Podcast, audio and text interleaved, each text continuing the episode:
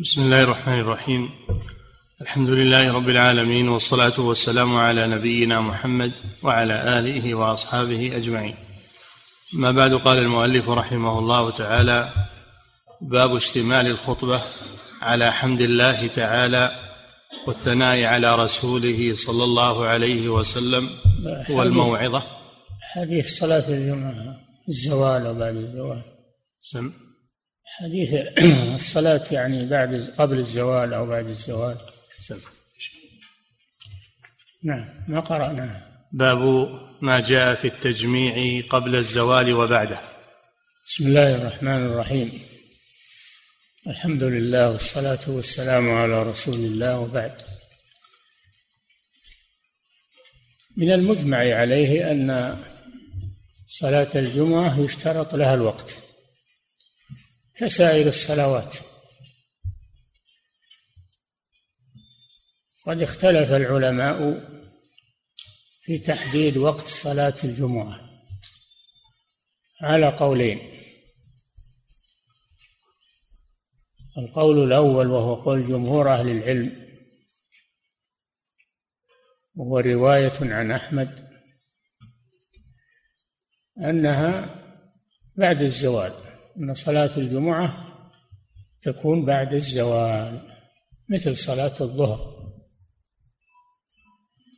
وهذا صدرت فيه فتوى من اللجنة الدائمة باعتماده وعممت هذه الفتوى وزعت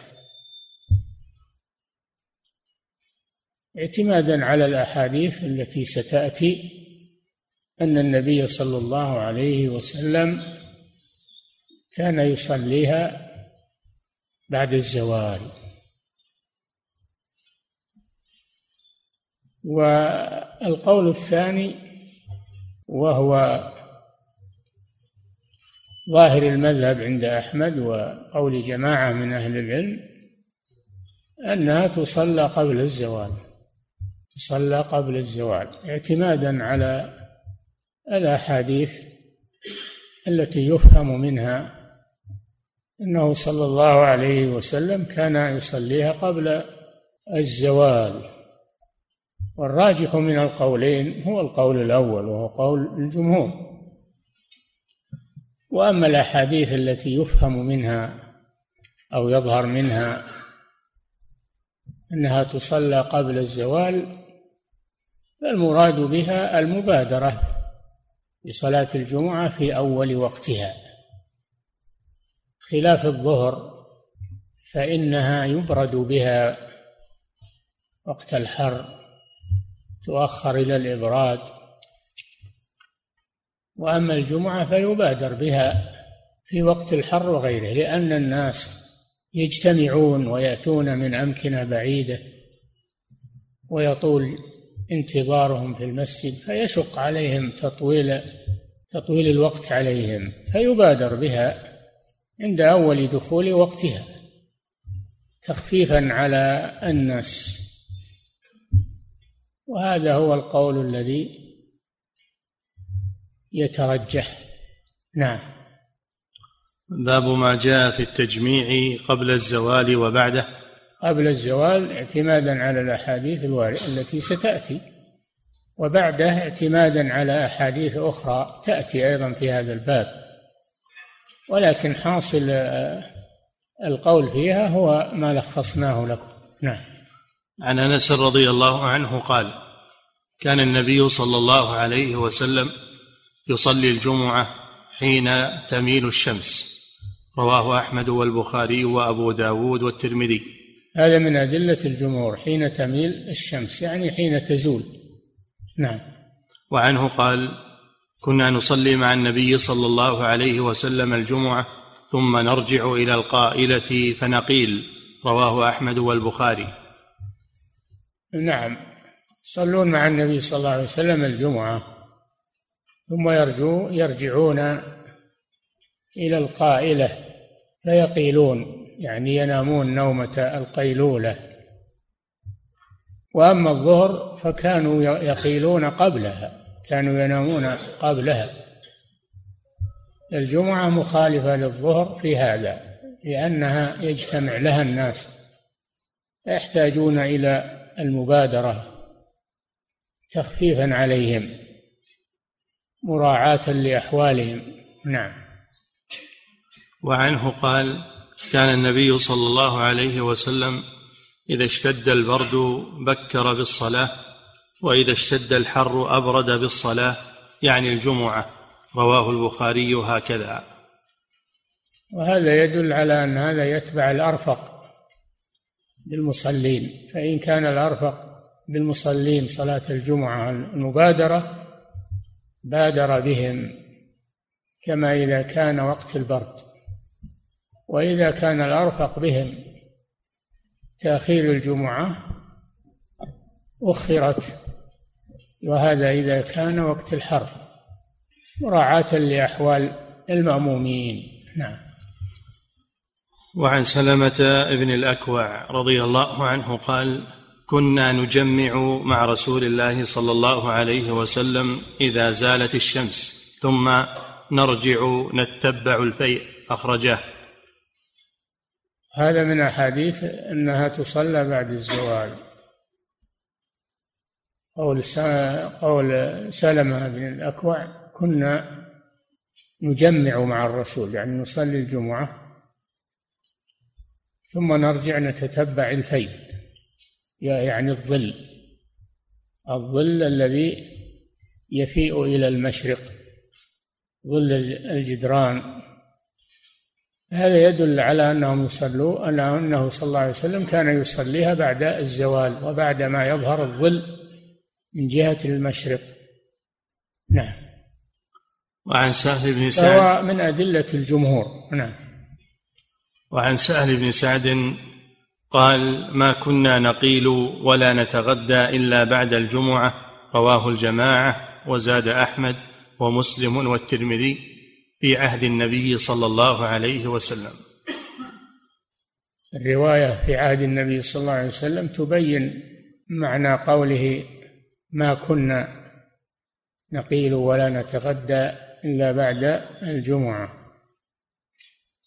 أن ذلك في عهد النبي صلى الله عليه وسلم. وليس هذا كان بعد النبي صلى الله عليه وسلم. نعم. وقوله ما كنا نقيل ولا هم كانوا كانوا في صلاة الظهر يقيلون أولا ويتغدون أولا ثم يصلون الظهر. أما الجمعة فبالعكس كانوا يقدمونها قبل القيلولة وقبل الغداء رفقا بالناس. نعم. وعن جابر رضي الله عنه قال أن النبي صلى الله عليه وسلم كان يصلي الجمعة ثم نذهب إلى جمالنا فنريحها حين تزول الشمس يعني النواضح. رواه أحمد ومسلم والنسائي. هذا من أدلة القائلين أنها تصلى قبل الزوال أنهم كانوا يصلون الجمعة ثم يذهبون إلى إلى نواضحهم يعني السواني. لأنهم كانوا يستخرجون الماء من البئر بواسطة السواني على الإبل فيريحونها. فهذا دليل على المبادرة بصلاة الجمعة في أول وقتها. نعم. وعن عبد الله بن سيدان السلمي. سيدان. وعن عبد الله بن سيدان السلمي. قال شهدت الجمعة مع أبي بكر فكانت خطبته وصلاته قبل نصف النهار. ثم شهدتها مع عمر فكانت صلاته وخطبته إلى أن أقول انتصف النهار. ثم شهدتها مع عثمان فكانت صلاته وخطبته إلى أن أقول زال النهار. فما رأيت أحدا عاب ذلك ولا أنكره. رواه الدار قطني والإمام أحمد في رواية ابنه عبد الله واحتج به وقال وكذلك روي عن ابن مسعود وجابر وسعيد ومعاوية أنهم صلوها قبل الزوال. نعم هذا من أدلة الذين يرون صلاة الجمعة قبل قبل الزوال. قد أخذ به أحمد ومن ذكر من هؤلاء العلماء أنه يجوز فعلها أو يصح فعلها قبل الزوال. أن أبا بكر كان يقدمها على الزوال وأن عمر كان يصليها إذا زالت الشمس. وهكذا الحديث يدل على جواز الأمرين. يدل على جواز الأمرين. نعم. أعده. وعن عبد الله بن سيدان السلمي قال شهدت الجمعة مع أبي بكر فكانت خطبته وصلاته قبل نصف النهار. يعني قبل الزوال. نعم. ثم شهدتها مع عمر فكانت صلاته وخطبته إلى أن أقول انتصف النهار. يعني زالت الشمس بعد الزوال. نعم. ثم شهدتها مع عثمان فكانت صلاته وخطبته إلى أن أقول زال النهار. فما نعم. فما رأيت أحدا عاب ذلك ولا أنكره. فما رأيت أحدا عاب ذلك أي أحد الأمرين لا الذي قبل الزوال ولا الذي بعد الزوال. دل على جواز الأمرين. دل على جواز الأمرين. هذا من أدلة من ذهبوا إلى أنها تصلى قبل الزوال وهو رواية عن أحمد وقول من ذكرهم المؤلف. أعده. عبد الله بن سيدان. لكن هذا الحديث يقولون إنه ضعيف. نعم. وعن عبد الله بن سيدان السلمي قال شهدت الجمعة مع أبي بكر فكانت خطبته وصلاته قبل نصف النهار. ثم شهدتها مع عمر فكانت صلاته وخطبته إلى أن أقول انتصف النهار. ثم شهدتها مع عثمان فكانت صلاته وخطبته إلى أن أقول زال النهار فما رأيت أحدا عاب ذلك ولا أنكره. يعني فدل على جواز الأمرين أن تصلى قبل الزوال كما فعل أبو بكر أو تصلى بعد الزوال كما فعل عمر وعثمان رضي الله عن الجميع. نعم. وما رأيت أحدا عاب ذلك ولا أنكره رواه الدار قطني والإمام أحمد في رواية ابنه عبد الله. واحتج به وقال احتج به أحمد يعني نعم. واحتج به وقال وكذلك روي عن ابن مسعود وجابر وسعيد ومعاوية أنهم صلوها قبل الزوال. هذا يدل على على جوازها قبل الزوال. كما فعل أبو بكر رضي الله عنه. نعم. باب تسليم الإمام. إذا رقى المنبر عرفنا الآن الأحاديث الواردة في وقت صلاة الجمعة وأن العلماء منهم من أخذ بالأحاديث التي تدل على فعلها قبل الزوال ومنهم من يأخذ بالأحاديث التي تدل على فعلها بعد الزوال. ولكن الراجح والله أعلم ما ذهب إليه الجمهور أنها بعد الزوال. نعم. باب تسليم الإمام إذا رقى المنبر والتأذين إذا جلس عليه واستقبال المأمومين له. هذه سنن في حال الخطبة. إذا صعد على المنبر أنه أنه يستحب أن يخطب على مرتفع على مرتفع من منبر أو غيره لأن هذا أبلغ لأن هذا أبلغ للسامعين. وأنه يسلم عليهم أنه يسلم عليهم إذا صعد المنبر. فيقول السلام عليكم ورحمة الله وبركاته وأنه يجلس بعد السلام ثم يؤذن المؤذن ثم يخطب الخطيب بعد الأذان. هذه هي السنن الواردة في صفات خطبة خطبة الجمعة وآداب خطبة الجمعة.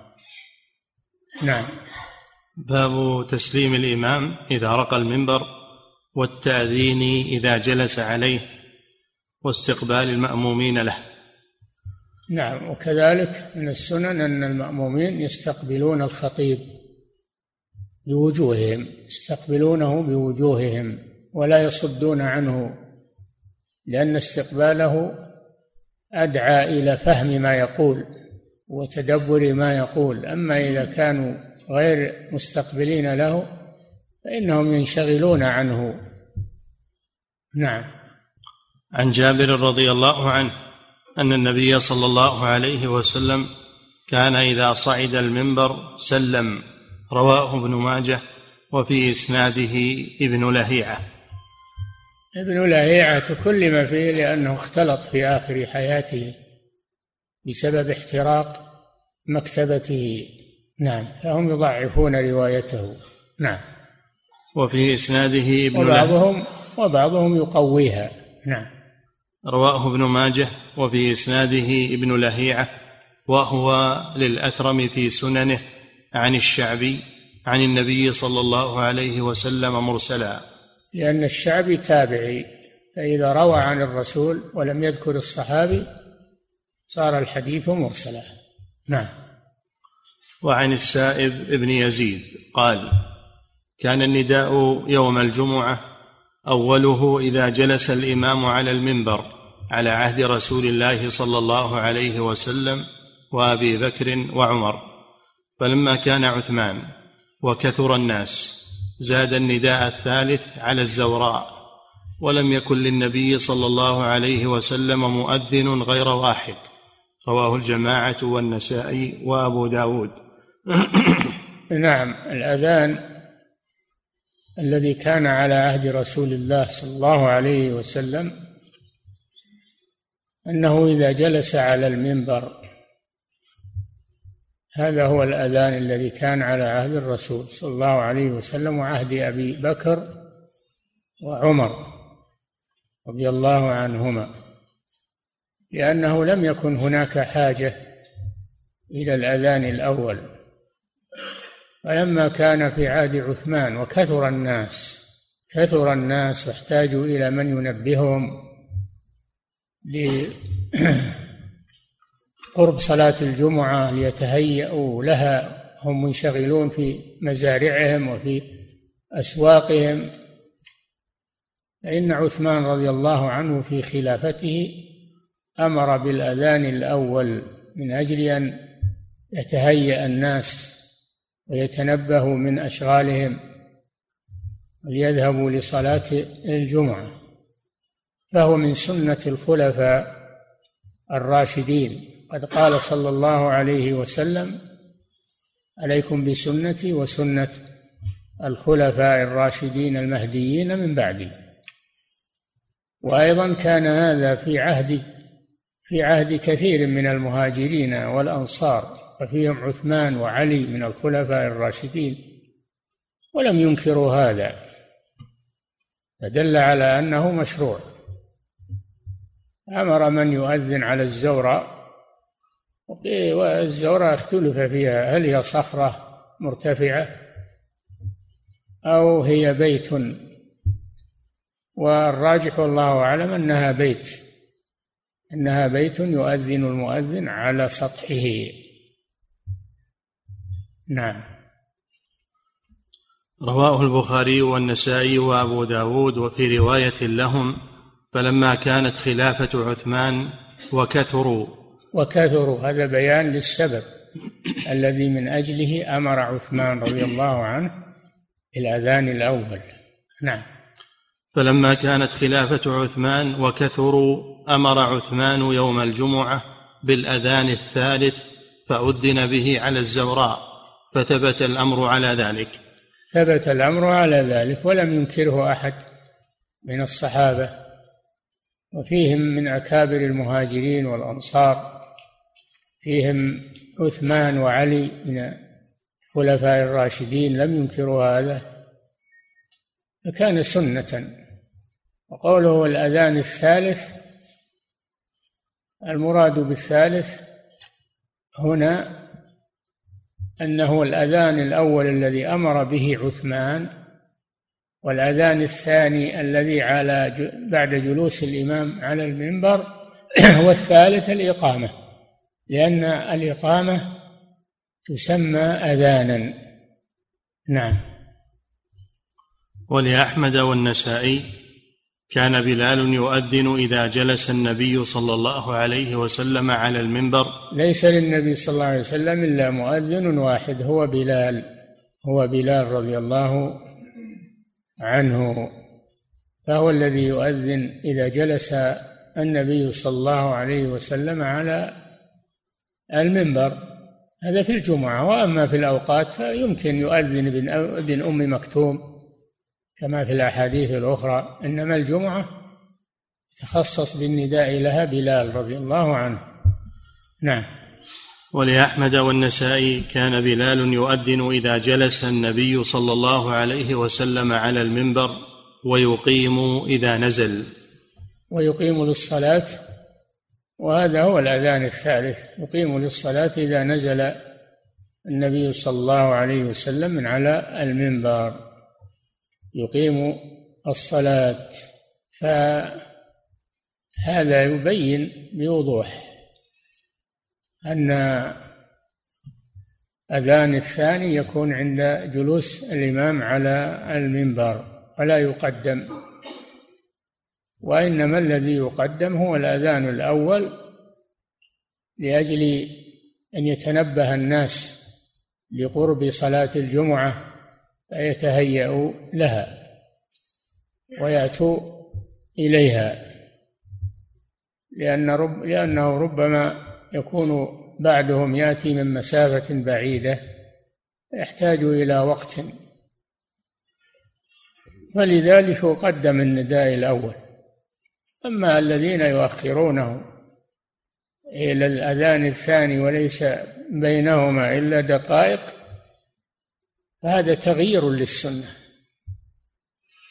سنة الخلفاء. ما ما لا يكون للأذان الأول فائدة.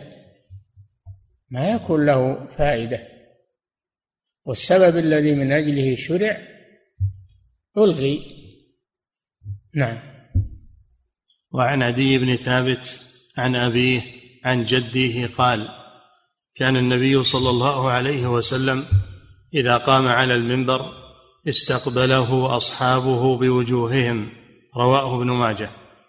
هذه مسألة استقبال استقبال الناس للخطيب بوجوههم من أجل أن يستمعوا ما يقول لأن الخطاب موجه إليهم الخطبة موجهة إليهم فإذا أقبلوا عليها بوجوههم فإنهم يفهمونها ويحضرونها أما إذا كانوا منصرفين بوجوههم عن الخطيب فإنهم لا قد لا ينتبهون له ولا يستحضرون ما يقول. وهذا إذا كانوا يسمعون الخطيب. أما الصفوف الممتدة والبعيدة والذين لا يسمعون الخطيب فلا يشرع أنهم يستقبلونه بوجوههم لعدم الفائدة من ذلك. يستقبلون القبلة وهم على جلستهم. واليوم الحمد لله ومكبر الصوت يبلغ القاصي والداني في المسجد وحتى خارج المسجد. نعم. باب اشتمال الخطبة على حمد الله. طيب. أركان الخطبة. خطبة يشترط لها أركان لا تصح إلا بها. الأول ابتداؤها بالحمد والثناء على الله سبحانه وتعالى. الثاني الشهادتان. شهادة أن محمدا رسول الله شهادة لا إله إلا الله وأن محمدا رسول الله. الثالث الصلاة على النبي صلى الله عليه وسلم فيها.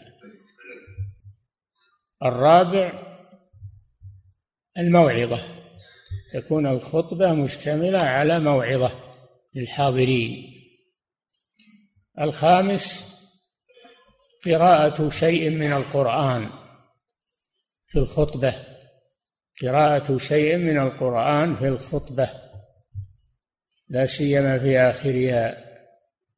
أن يختار الآيات المناسبة لموضوع الخطبة ويقرأها كما كان النبي صلى الله عليه وسلم يقرأ القرآن في خطبة الجمعة. هذه أركان الخطبة.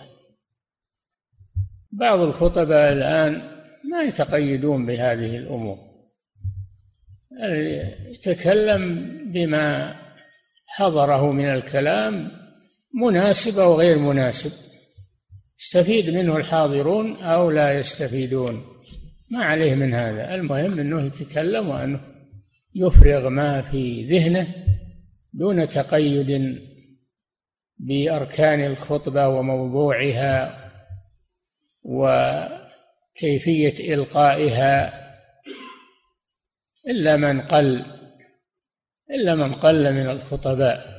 وهذا إهمال وتفريط وتفريغ للخطبة من مضمونها الذي شرعت من أجله.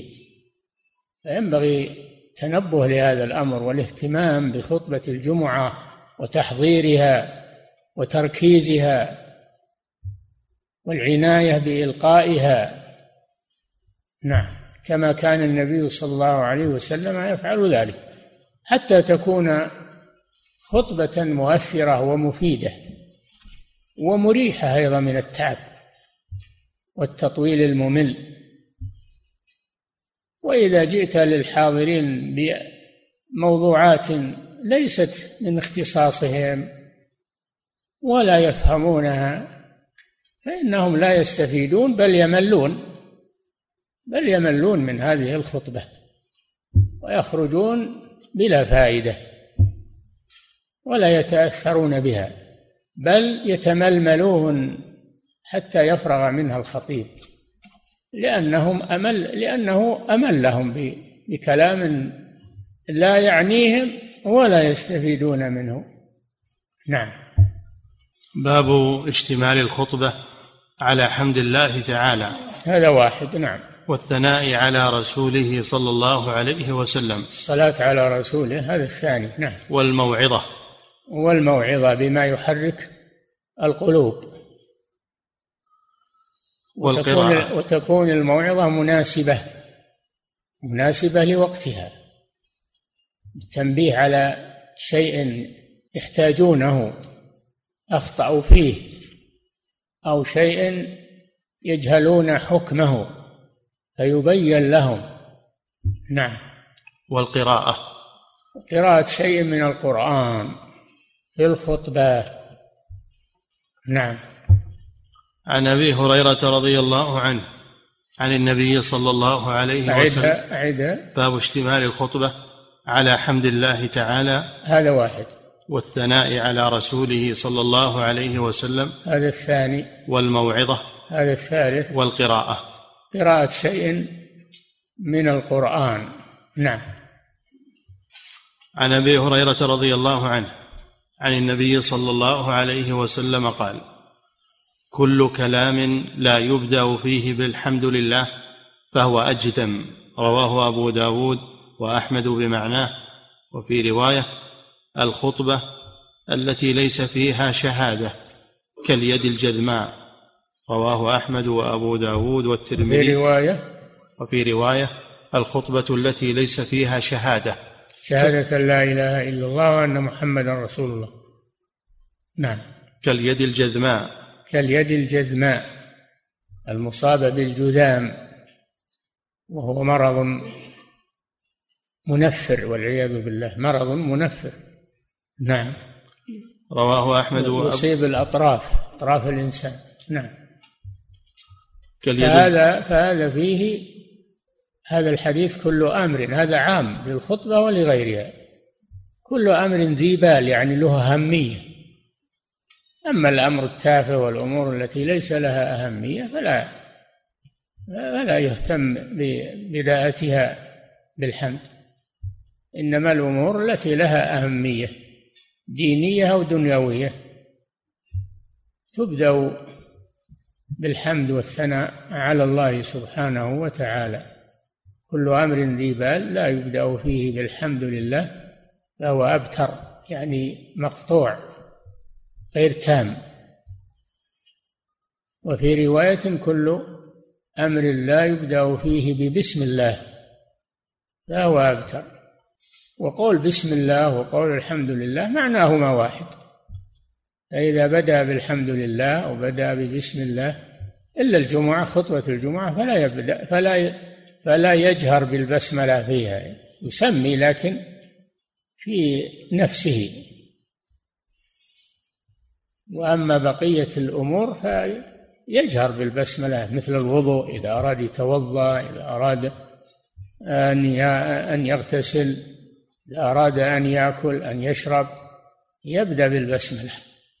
لتطرد الشيطان عنه. وإذا فرغ من الأكل يختم بالحمد لله. نعم.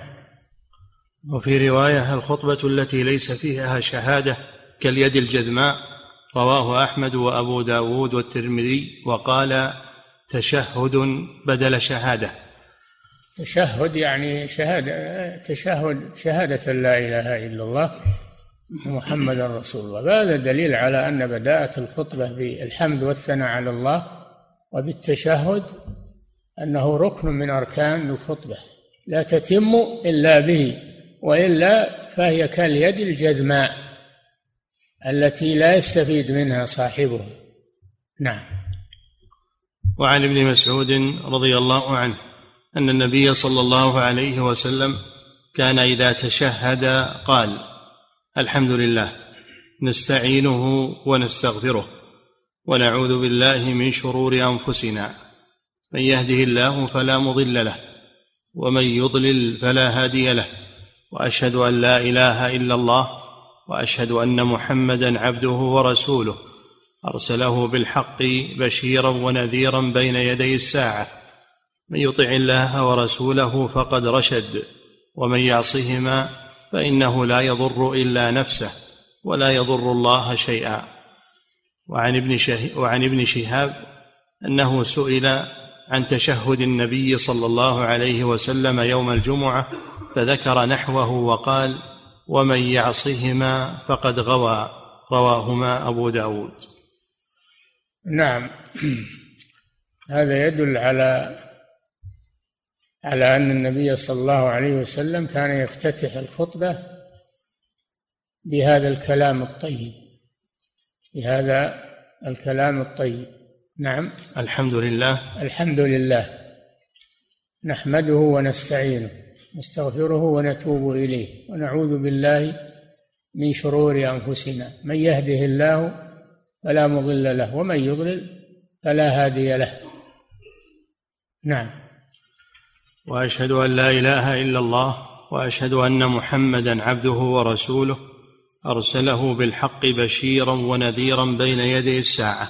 كما قال تعالى يا أيها النبي إنا أرسلناك شاهدا ومبشرا ونذيرا داعيا لله بإذنه وسراجا منيرا.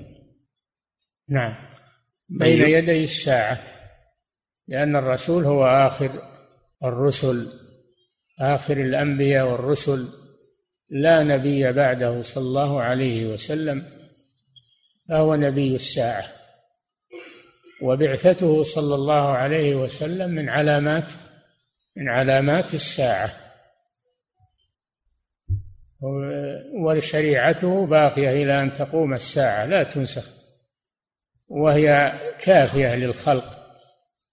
لا يحتاجون معها إلى شريعة أخرى. نعم. من يطع الله ورسوله فقد رشد. من يطع الله ورسوله من يطع الله ويطيع الرسول صلى الله عليه وسلم فقد رشد من الرشد وهو ضد الغي كما قال سبحانه وتعالى يا أيها الذين آمنوا أطيعوا الله وأطيعوا الرسول ولا تبطلوا أعمالكم. يا أيها الذين آمنوا أطيعوا الله وأطيعوا الرسول وأولي الأمر منكم. نعم.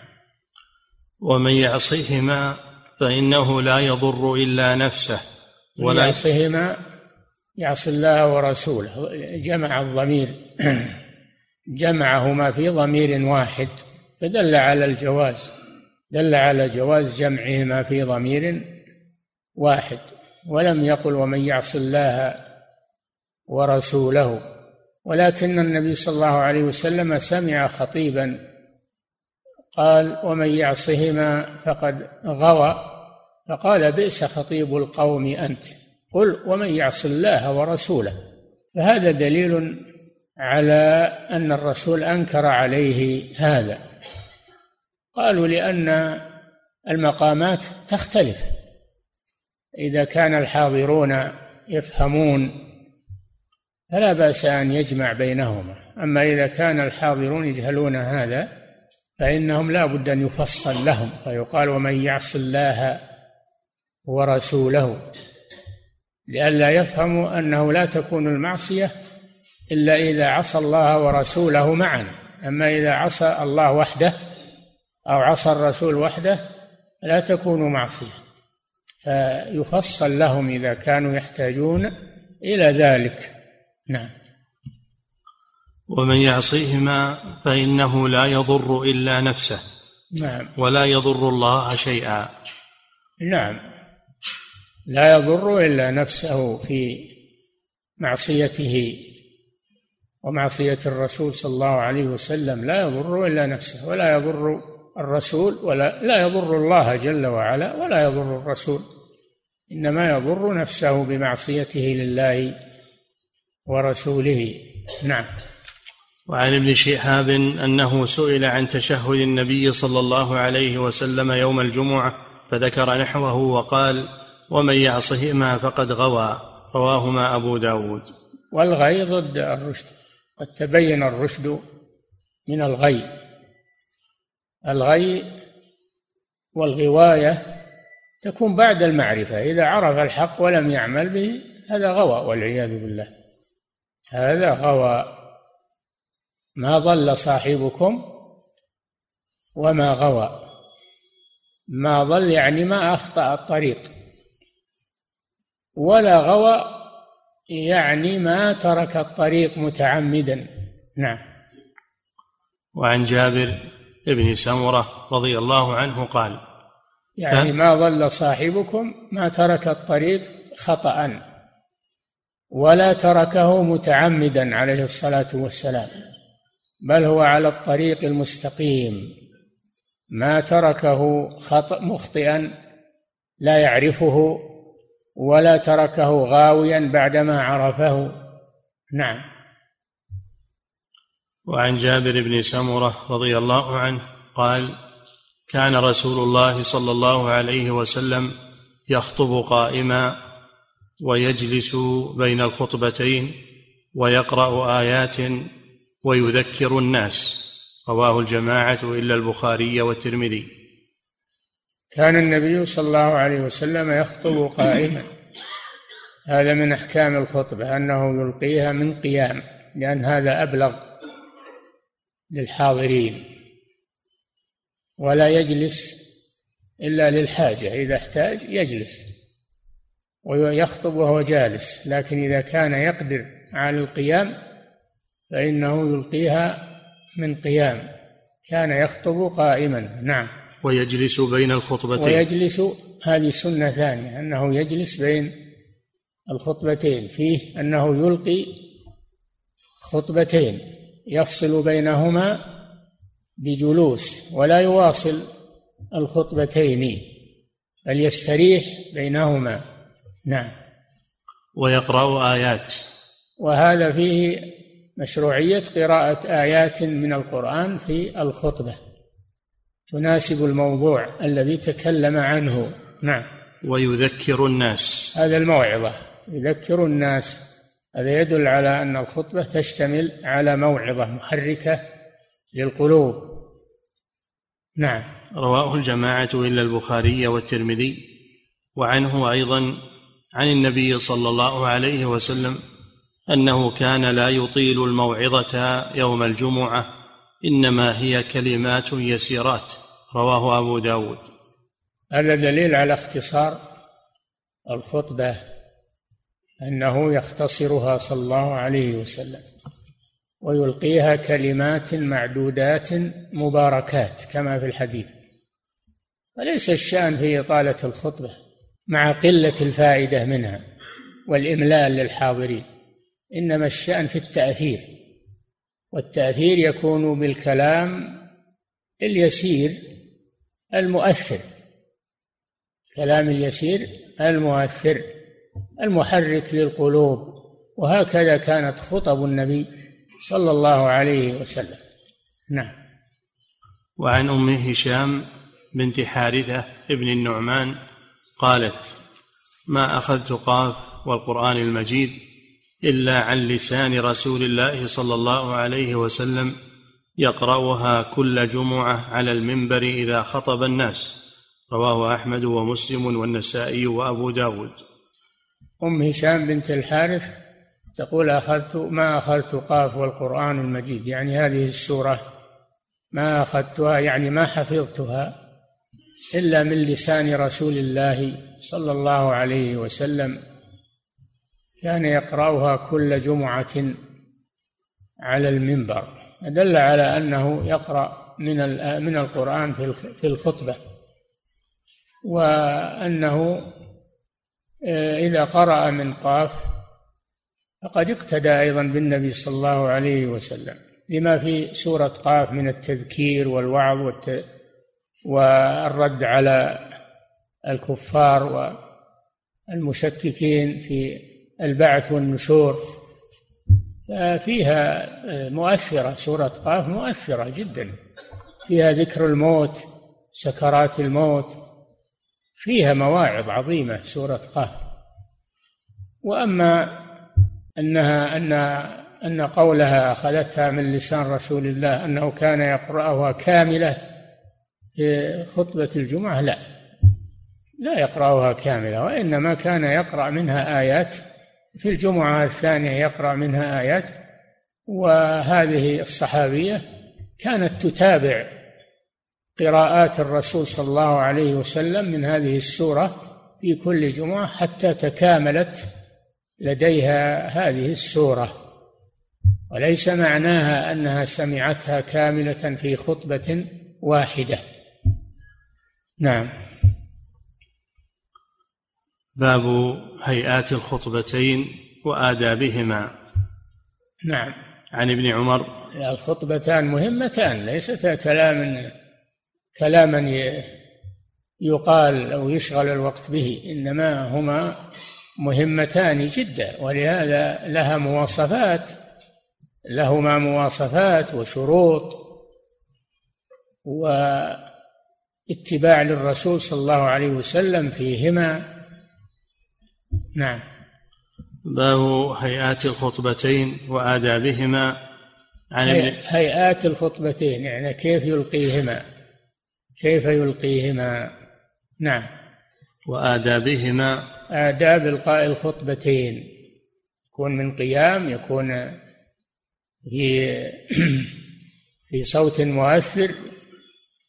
كان صلى الله عليه وسلم إذا خطب احمرت عيناه وعلى صوته كما يأتي حتى كأنه منذر جيش يقول صبحكم ومساكم لأن هذا يؤثر في الحاضرين. أما الكلام العادي والكلام ال ال الذي لا تأثير فيه فهذا يكسل الحاضرين وينومهم ويملهم أيضا. نعم.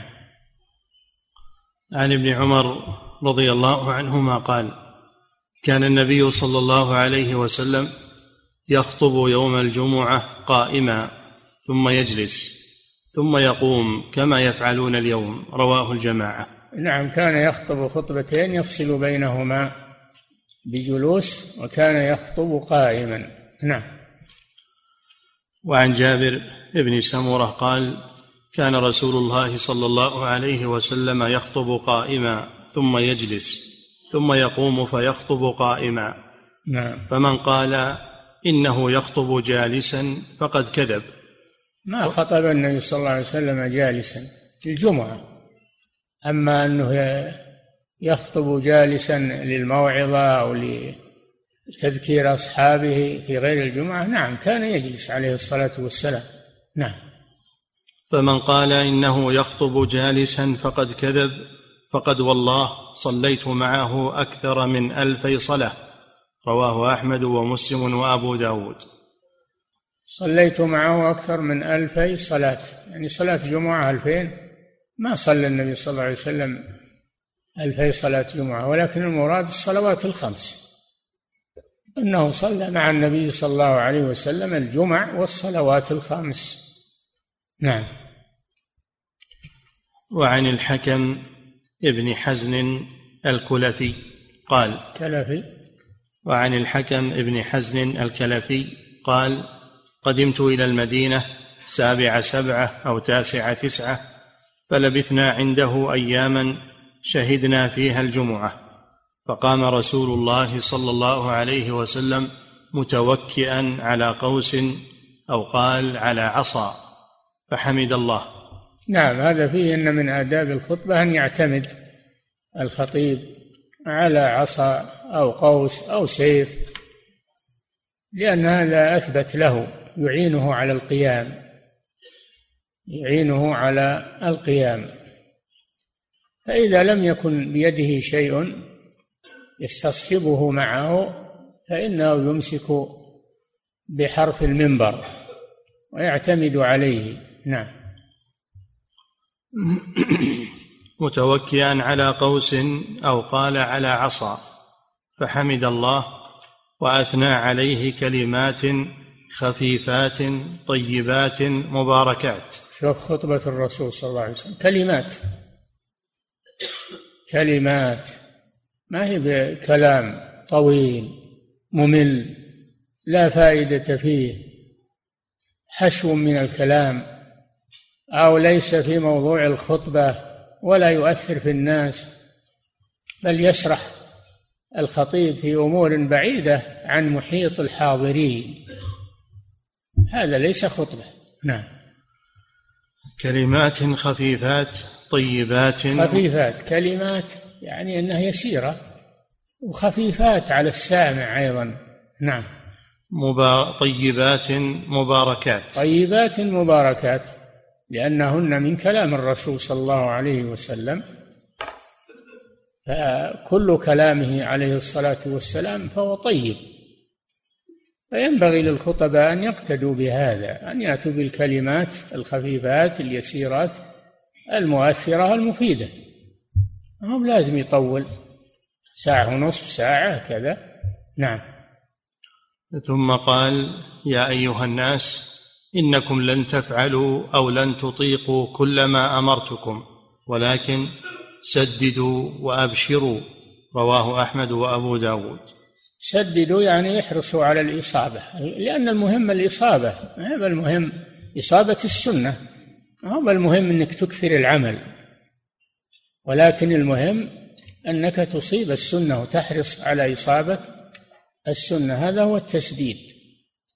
إذا لم تستطع التسديد فقارب يعني قارب التسديد والذي يقارب التسديد مثل الذي يسدد لأنه اجتهد وحاول سددوا وقاربوا نعم وعن عمار بن ياسر قال سمعت رسول الله صلى الله عليه وسلم يقول إن طول صلاة الرجل وقصر خطبته ها؟ إن طول صلاة الرجل. وقصر خطبته. نعم. مئنة من فقهه. فأطيلوا الصلاة واقصروا الخطبة. أقصروا. وأقصروا الخطبة.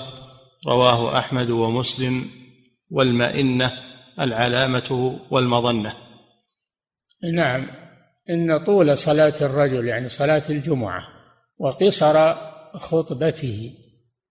مئنة من فقه يعني علامة على فقهه يعني على فهمه للسنة وعمله بها دل على أن تقصير الخطبة وإطالة الصلاة هذا من الفقه في الدين. وأما من عكس كما هو حال بعض الخطباء اليوم الخطبة ساعة ونصف أو أكثر والصلاة ما تستغرق ثواني يخففها جدا ويقرأ فيها قراءة يسيرة. هذا خلاف السنة. هذا خلاف السنة. نعم. والمئنة العلامة والمظنة. وعن جابر بن سمرة رضي الله عنه قال كانت صلاة رسول الله صلى الله عليه وسلم قصدا وخطبته قصدا. رواه الجماعة إلا البخاري يعني يقتصد فيهما. قصدا يعني يقتصد في الصلاة. فلا يطيلها إطالة. هذا يبين الحديث الذي قبله أن طول الصلاة المراد به الإطالة المناسبة وأما الإطالة الشاقة لا نعم. وخطبته كذلك. خطبته عرفناها أنها كلمات يسيرات مباركات مؤثرات. نعم. لأن المهم من الخطبة تأثيرها والانتفاع بها. ليس المهم كثرة الكلام وشغل الوقت. نعم. رواه الجماعة إلا البخاري وأبا داود وعن عبد الله بن أبي أوفى رضي الله عنه قال كان رسول الله صلى الله عليه وسلم يطيل الصلاة ويقصر الخطبة. رواه النسائي. هذا هدي الرسول صلى الله عليه وسلم أنه يطيل الصلاة إطالة مناسبة لا تشق على المصلين. وأنه يقصر الخطبة تقصيرا غير مخل بل تكون الخطبة جزلة مفيدة خفيفة على السامعين. نعم. وعن جابر رضي الله عنه قال كان رسول الله صلى الله عليه وسلم إذا خطب احمرت عيناه. هذه الذي ينبغي إلقاء الخطبة يعني كيفية إلقاء الخطبة أن تكون الخطبة إلقاء الخطبة باهتمام وتأثير على السامعين بأن يرفع صوته وأن يبالغ في الموعظة والنصيحة والتحذير كأنه منذر جيش. نعم. وعن جابر رضي الله عنه قال كان رسول الله صلى الله عليه وسلم إذا خطب احمرت عيناه وعلى صوته واشتد غضبه. حتى كأنه منذر جيش يقول صبحكم ومساكم. رواه مسلم. مرت عيناه من التأثر عليه الصلاة والسلام من حرصه على هداية الخلق واستقامتهم. فكان يتأثر في نفسه ويؤثر على الحاضرين إذا رأوه. أما من يلقي الخطبة ببرود هذا لا يؤثر في الناس بل ينومهم. اللي يلقيها ببرود وت وت وتماوت. هذا لا يؤثر في الناس فدل على أهمية الإلقاء أهمية الإلقاء إلقاء الخطبة. نعم. احمرت عيناه وعلى صوته. على صوته هذا دليل على أنه يرفع صوته علشان يبلغ الناس ويأثر فيهم ما تكون بصوت منخفض. نعم. وعلى صوته واشتد غضبه. اشتد غضبه لله عز وجل. يشتد غضبه لله وكان صلى الله عليه وسلم يغضب لله. نعم. واشتد غضبه حتى كأنه منذر جيش يقول صبحكم ومساكم. كأنه منذر جيش. كان من عادة العرب أنهم إذا أقبل عليهم جيش معادي يريد أن يداهمهم يأتي النذير فينذرهم قبل مجيء الجيش حتى يستعدوا له ولا يبغتهم الجيش. الرسول صلى الله عليه وسلم كان في خطبة الجمعة هكذا كأنه منذر جيش يخشى أن يداهم الناس. يقول صبحكم ومساكم يعني أنه قريب منكم.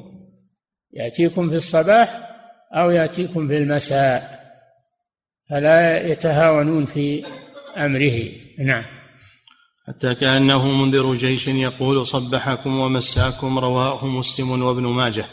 وعن حصين بن عبد الرحمن قال كنت إلى جنب عمارة ابن رويبة وبشر بن وبشر بن مروان يخطبنا. فلما دعا رفع يديه فقال عمارة يعني قبح الله هاتين اليدين. رأيت رسول الله صلى الله عليه وسلم وهو على المنبر يخطب إذا دعا يقول هكذا فرفع السبابة وحدها رواه أحمد والترمذي بمعناه وصححه. نعم بشر بن مروان بن الحكم من بني أمية كان اميرا على على هؤلاء. وكان إذا خطب يرفع يديه في الدعاء يرفع يديه في الدعاء فأنكر عليه عمارة وقال إن الرسول صلى الله عليه وسلم ما كان يرفع يديه إذا دعا في الخطبة إلا أنه يرفع أصبعه السبابة إشارة إلى التوحيد يرفعها إشارة إلى التوحيد. وأما إذا استسقى في خطبة الجمعة دعاء الاستسقاء يرفع يديه خاصة وأما دعاء الخطبة العادي فلا يرفع يديه إنما يرفع أصبعه فقط. فهذا فيه إنكار المنكر إذا ظهر وبيان السنة إذا خولفت. نعم. وعن سهل بن سعد قال ما رأيت رسول الله صلى الله عليه وسلم شاهرا يديه قط يدعو على منبر ولا على غيره. ما كان يدعو إلا يضع يده حذو منكبيه ويشير بأصبعه إشارة. نعم. رواه رواه أحمد وأبو داود وقال فيه لكن رأيته يقول هكذا وأشار بالسبابة وعقد الوسطى والإبهام. إشارة إلى التوحيد نعم. باب المنع من الكلام. والإمام يخطب والرخصة يكفي.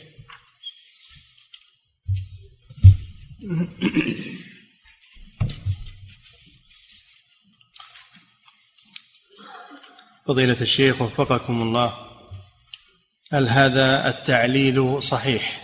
حيث إن بعض الخطباء في هذه الأيام يقولون إنما نطيل الخطبة لحاجة الناس لأنهم يحتاجون إلى موعظة أكثر من تلك الأيام التي في عهد رسول الله صلى الله عليه وسلم. يعني أنت أحسن من الرسول صلى الله عليه وسلم؟ الرسول يعني مقصر في الموعظة يوم كان يختصر وأنت أحسن من الرسول تطيل.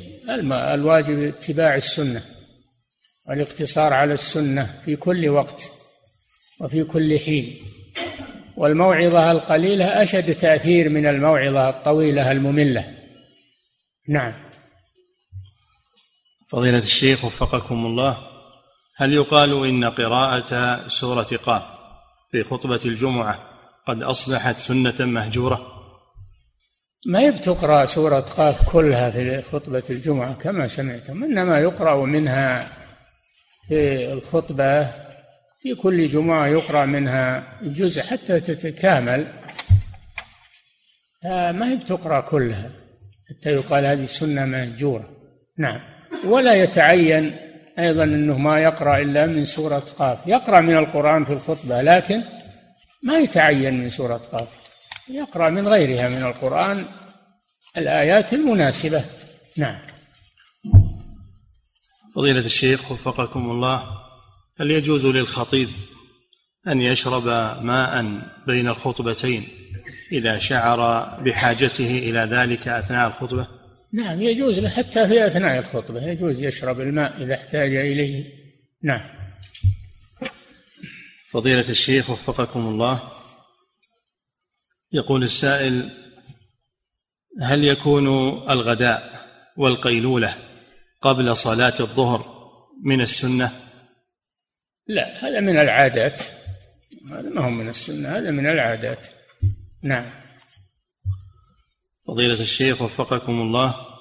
لكن هم قصدهم بيان الوقت الذي كان يصلي به الرسول. ما هم قصدهم إن إن الغداء والقيلولة سنة. نعم. هذا من المباحات ومن العادات. نعم. فضيلة الشيخ وفقكم الله. هذا سائل من روسيا يقول الخطيب عندنا يضع عصا خاصة يعتمد عليها في خطبة الجمعة. فهل فعله هذا من السنة أو هو يقول من التكلف المنهي عنه؟ لا بأس بذلك. المهم أنه يخطب على شيء يعتمد على شيء عصا سواء كان العصا آه، موجودا على المنبر مثل ما هو كثير الآن يجعلون عصا فوق المنبر إذا خطب يأخذه ما في مانع. نعم الأمر واسع في هذا. نعم. فضيلة الشيخ وفقكم الله يقول السائل ما المقدار الذي يكون بين الأذان الأول والثاني؟ لأن الناس في هذه الأيام بين إفراط وتفريط في ذلك. حسب الحاجة. حسب الحاجة. يراعى في حاجة الناس. نعم.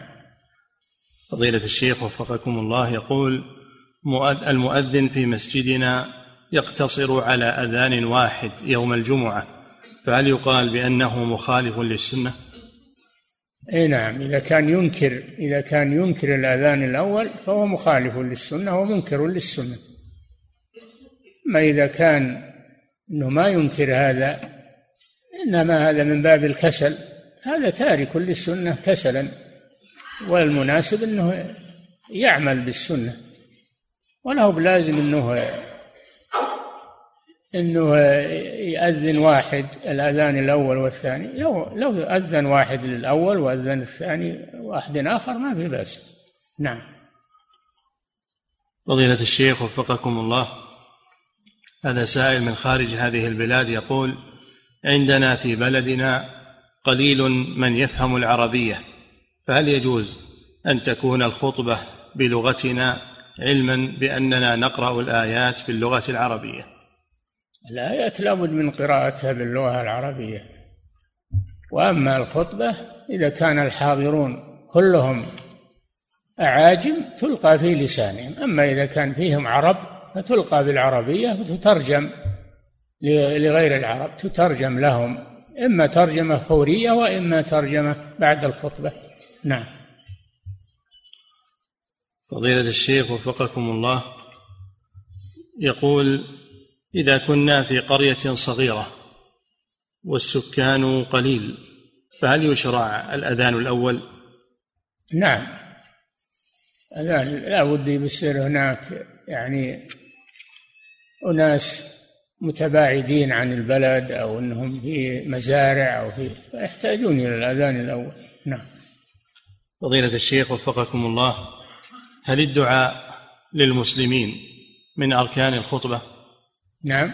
هل الدعاء للمسلمين من أركان الخطبة؟ نعم من أركان الخطبة الدعوة للمسلمين. نعم. فضيلة الشيخ وفقكم الله يقول إذا أخل الخطيب بركن من أركان الخطبة فهل عليه شيء في ذلك؟ وهل تكون خطبته باطلة؟ على كل حال هذا خطر يعني ونقص عظيم. يجب على الخطيب إنه يتعلم كيفية الخطبة وأركانها وآدابها يجب يتعلم. أو يأتي يخطب بدون إنه يسبق له أن يطلع على أحكام الخطبة وما يقال فيها. نعم. فضيلة الشيخ وفقكم الله. يقول هل يجوز إيراد الأبيات الشعرية في خطبة الجمعة إذا كان لها مناسبة؟ إذا كانت لها مناسبة لموضوع الخطبة فلا بأس بذلك لكن لا يكثر منها. بيت بيتين ما في بأس. نعم. فضيلة الشيخ وفقكم الله المأمومون في أقصى اليمين أو اليسار من الصفوف. هل يتوجهون بأجسادهم ووجوههم إلى الخطيب أم يجلسون مستقبل القبلة؟ يجلسون على صفوفهم ولكن يستقبلونه بوجوههم وهم على صفوفهم. نعم. فضيلة الشيخ وفقكم الله هل يؤخذ من حديث بئس خطيب القوم أنت أن المنكر الظاهر ينكر أمام الناس؟ هذا حسب هذا حسب المصلحة وحصول المقصود. إذا كان القصد منه التعليم التنبيه هذا طيب. الرسول أراد أن يعلمه وأن ينبهه في هذا. أما إن كان القصد التعنيف تغليظ هذا ما يجوز. نعم. فضيلة الشيخ وفقكم الله يقول هل نؤمن إذا دعا الخطيب عند انتهائه من خطبته؟ في غير الاستسقاء أم نسكت؟ هل إيش؟ هل نؤمن إذا نعم نعم. في, في الاستسقاء يرفع يديه ويدعو والحاضرون يؤمنون على دعائه. نعم. فضيلة الشيخ وفقكم الله. يقول السائل مداومة كثير من الخطباء على تلاوة هذه الآية في آخر الخطبة. إن الله يأمر بالعدل والإحسان. الآية هل لهذا أصل من السنة؟ هذا من فعل عمر بن عبد العزيز رضي الله عنه من فعل عمر بن عبد العزيز هو أول من فعل هذا واستمر هذا وموضوع الآية عظيم وموضوعها مفيد جدا نعم فضيلة الشيخ وفقكم الله ترتيل الآيات في خطبة الجمعة هل يصل إلى البدعة؟ ما هو المقصود التلاوة المقصود الاستشهاد. إذا كان الإتيان بالآية للاستشهاد فلا يحتاج إلى ترتيل. ما إذا كان الإتيان بالآية الإتيان بالآية للتلاوة فإنها ترتل. نعم. فضيلة الشيخ وفقكم الله يقول ما حكم التزام الخطباء بقول بارك الله لي ولكم في القرآن العظيم وقولهم كذلك أقول قولي هذا هذا دعاء هذا دعاء طيب الدعاء طيب يا أخوان. هذا دعاء. بارك الله لي ولكم في القرآن العظيم. هذا دعاء عظيم. نعم. فضيلة الشيخ وفقكم الله. يقول السائل خطبة يوم عرفة هل يلزم الاستماع إليها؟ الحاضرون يستمعون إليها. ولا وش فائدتها إذا لم يستمعوا إليها؟ ما يكون لها فائدة. يستمعون إليها ما في شك. نعم. فضيلة الشيخ وفقكم الله يقول هل الأنسب في هذه الأيام في مجتمعنا أن نقول ومن يعصيهما أو نقول ومن يعص الله ورسوله؟ أحسن التفصيل أحسن. من يعص الله ورسوله نعم. فإن له نار جهنم. هذا في القرآن. ومن يعص الله ورسوله فإن له نار جهنم. نعم. فضيلة الشيخ وفقكم الله. يقول ما حكم التزام المذهب الفقهي في الإفتاء؟ نعم المذهب الفقهي الذي يقوم على دليل لا بأس بالتزامه إذا كان يقوم على دليل. أما الفقه الذي ليس عليه دليل هذا لا لا يجوز الأخذ به. نعم. فضيلة الشيخ وفقكم الله هل يجوز للمستمع للخطبة أن يكتب بعض الفوائد التي تذكر في الخطبة؟ لا لا ما يتحرك. المستمع لا يتحرك لا يكتب لا لا يخطط في الأرض يعبث في التراب. ما يجوز هذا. عليه بالسكوت. والاستماع والإنصات. نعم. فضيلة الشيخ وفقكم الله يقول السائل في بعض البلاد الإسلامية وقبل أن يصعد وقبل أن يصعد الإمام على المنبر فإن المؤذن يكرر هذا الحديث. إذا قلت لصاحبك يوم الجمعة أنصت والإمام يخطب فقد لغوت ويكررها المؤذن فهل هذا مشروع؟ الله ما ما يعمل ما كان هذا يعمل به في عصور الإسلام. ما كان يعمل به في عصور الإسلام لكن من حصل منه خطأ ينبه عليه في نفسه. أما يعمم هذا على الناس لا. نعم. ثم يقول حفظك الله وإذا اضطر المؤذن أن يفعل ذلك فهل يستمر على هذا المنصب أم أنه يترك الأذان لأجل هذا؟ كيف يضطر؟ يعني يلزم بهذا يبين لهم أن هذا ما هو بسنة ولا هو. يبين لهم هذا الكلام. نعم. فضيلة الشيخ وفقكم الله أركان الخطبة هل يؤتى بها في الخطبتين أم يكفي في الخطبة الأولى فقط؟ لا في الخطبتين. ثاني خطبة أيضا. ما دام سمى خطبة جمعة يؤتى بها بالأركان. نعم. فضيلة الشيخ وفقكم الله يقول هل ورد أن النبي صلى الله عليه وسلم قرأ سورة صاد كاملة في خطبة الجمعة؟ لا أعرف شيئا من هذا. نعم. فضيلة الشيخ وفقكم الله. يقول إذا لم يأتي خطيب الجمعة وقام رجل آخر ولم يخطب وإنما اقتصر على قراءة سورة قاف فهل هذا أمر مشروع وهل هذا كافي؟ لا. ما ما هي بخطبة هذه. هذه قراءة سورة.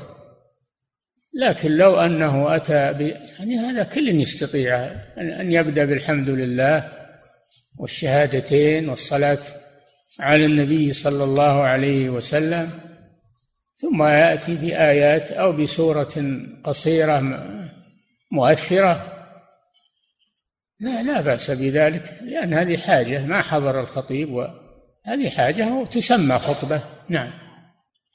فضيلة الشيخ وفقكم الله. يقول هل تعلمون وفقكم الله أو قرأتم أن شيخ الإسلام ابن تيمية قد اقتصر على خطبة واحدة في يوم الجمعة؟ ما هو ما كان يخطب الشيخ الإسلام ابن تيمية. ما ذكر أنه يخطب ولا نعم. فضيلة الشيخ وفقكم الله هل هناك فرق بين أن يخطب الخطيب ارتجالا وبين أن تكون خطبته مكتوبة. إذا لم يستطع الارتجال يكتبها ضروري يكتبها. يباح إلقاؤها من ورقة إذا احتاج إلى هذا. نعم. فضيلة الشيخ وفقكم الله هل يجوز للخطيب أن يخطب جالسا؟ وهل تصح الخطبة إذا فعل ذلك؟ إذا كان لا يقدر على القيام لا يخطب جالسا. خطب معاوية رضي الله عنه وهو جالس. هذا عند الحاجة إذا لم يقدر على القيام. نعم. فضيلة الشيخ وفقكم الله. يقول السائل إذا تأخرت يوم الجمعة في الحضور إلى الصلاة وأدركت التشهد فقط فهل أكملها ركعتين أم أصلي أربعا ظهرا؟ فاتت الجمعة لكن تدخل بنية الظهر. تدخل مع الإمام بنية الظهر فإذا سلم تقوم وتأتي بأربع ركعات صلاة الظهر. الجمعة لا تدرك بأقل من ركعة. نعم. فضيلة الشيخ وفقكم الله يقول هل يجوز لي أن أجمع بين أمور فقهية وبين الموعظة في خطبة الجمعة فأجعل الخطبة الأولى بيان لبعض المسائل الفقهية والخطبة الثانية للموعظة؟ لا كلاهما ما تخلو من أركان الخطبة. كلا الخطبتين ما تخلوان من أركان الخطبة. نعم. فضيلة الشيخ وفقكم الله يقول في مسجدنا الإمام يعطي درسا بعد صلاة الفجر يوم الجمعة فهل من مانع من ذلك؟ ما في مانع. لا مانع من ذلك. نعم. وكذلك حفظك الله إقامة الدرس بعد صلاة الجمعة. هل من مانع من ذلك؟ أيضا لا بأس بذلك. ما ما ينفع الناس لا بأس به قبل الجمعة وبعد الجمعة. نعم. فضيلة الشيخ وفقكم الله يقول ما المراجع التي أعتمدها في معرفة مذهب الإمام أحمد وأن هذا هو مذهبه المعتمد؟ لأني أجد اختلافا في الرواية حتى في كتب الإمام ابن قدامة. فيذكر مرة أن هذا هو المذهب ومرة أخرى أنه ذاك. المهم ما هو بالمذهب المهم ما يقوم عليه الدليل. ما يقوم عليه الدليل هو مذهب أحمد وهو مذهب الشافعي ومذهب الأئمة. كلهم يأخذون ما يقوم عليه الدليل. وما خالف الدليل لا يلتفتون إليه. نعم. فضيلة الشيخ وفقكم الله هذا سائل من بريطانيا يقول الخطيب في مسجدنا في بريطانيا يخطب باللغة العربية ثم باللغة الصومالية والمسلمون هناك لا يتكلمون بهاتين اللغتين وقد اشتكوا من فعله فاضطروا إلى الذهاب إلى مساجد أخرى غير سلفية ولا يحضرون في هذا المسجد. سؤاله هل يجوز في هذه الحال أن تترجم الخطبة إلى اللغة الإنجليزية بعد الخطبتين؟ وقبل إقامة الصلاة؟ ما هو الحل أنهم يذهبون إلى مساجد أخرى. إذا كان الخطيب لا يلتزم بأحكام الخطبة و فإنه يبلغ عنه المسؤول عن المركز الإسلامي. المسؤول عن المركز الإسلامي يبدله بغيره. من يلتزم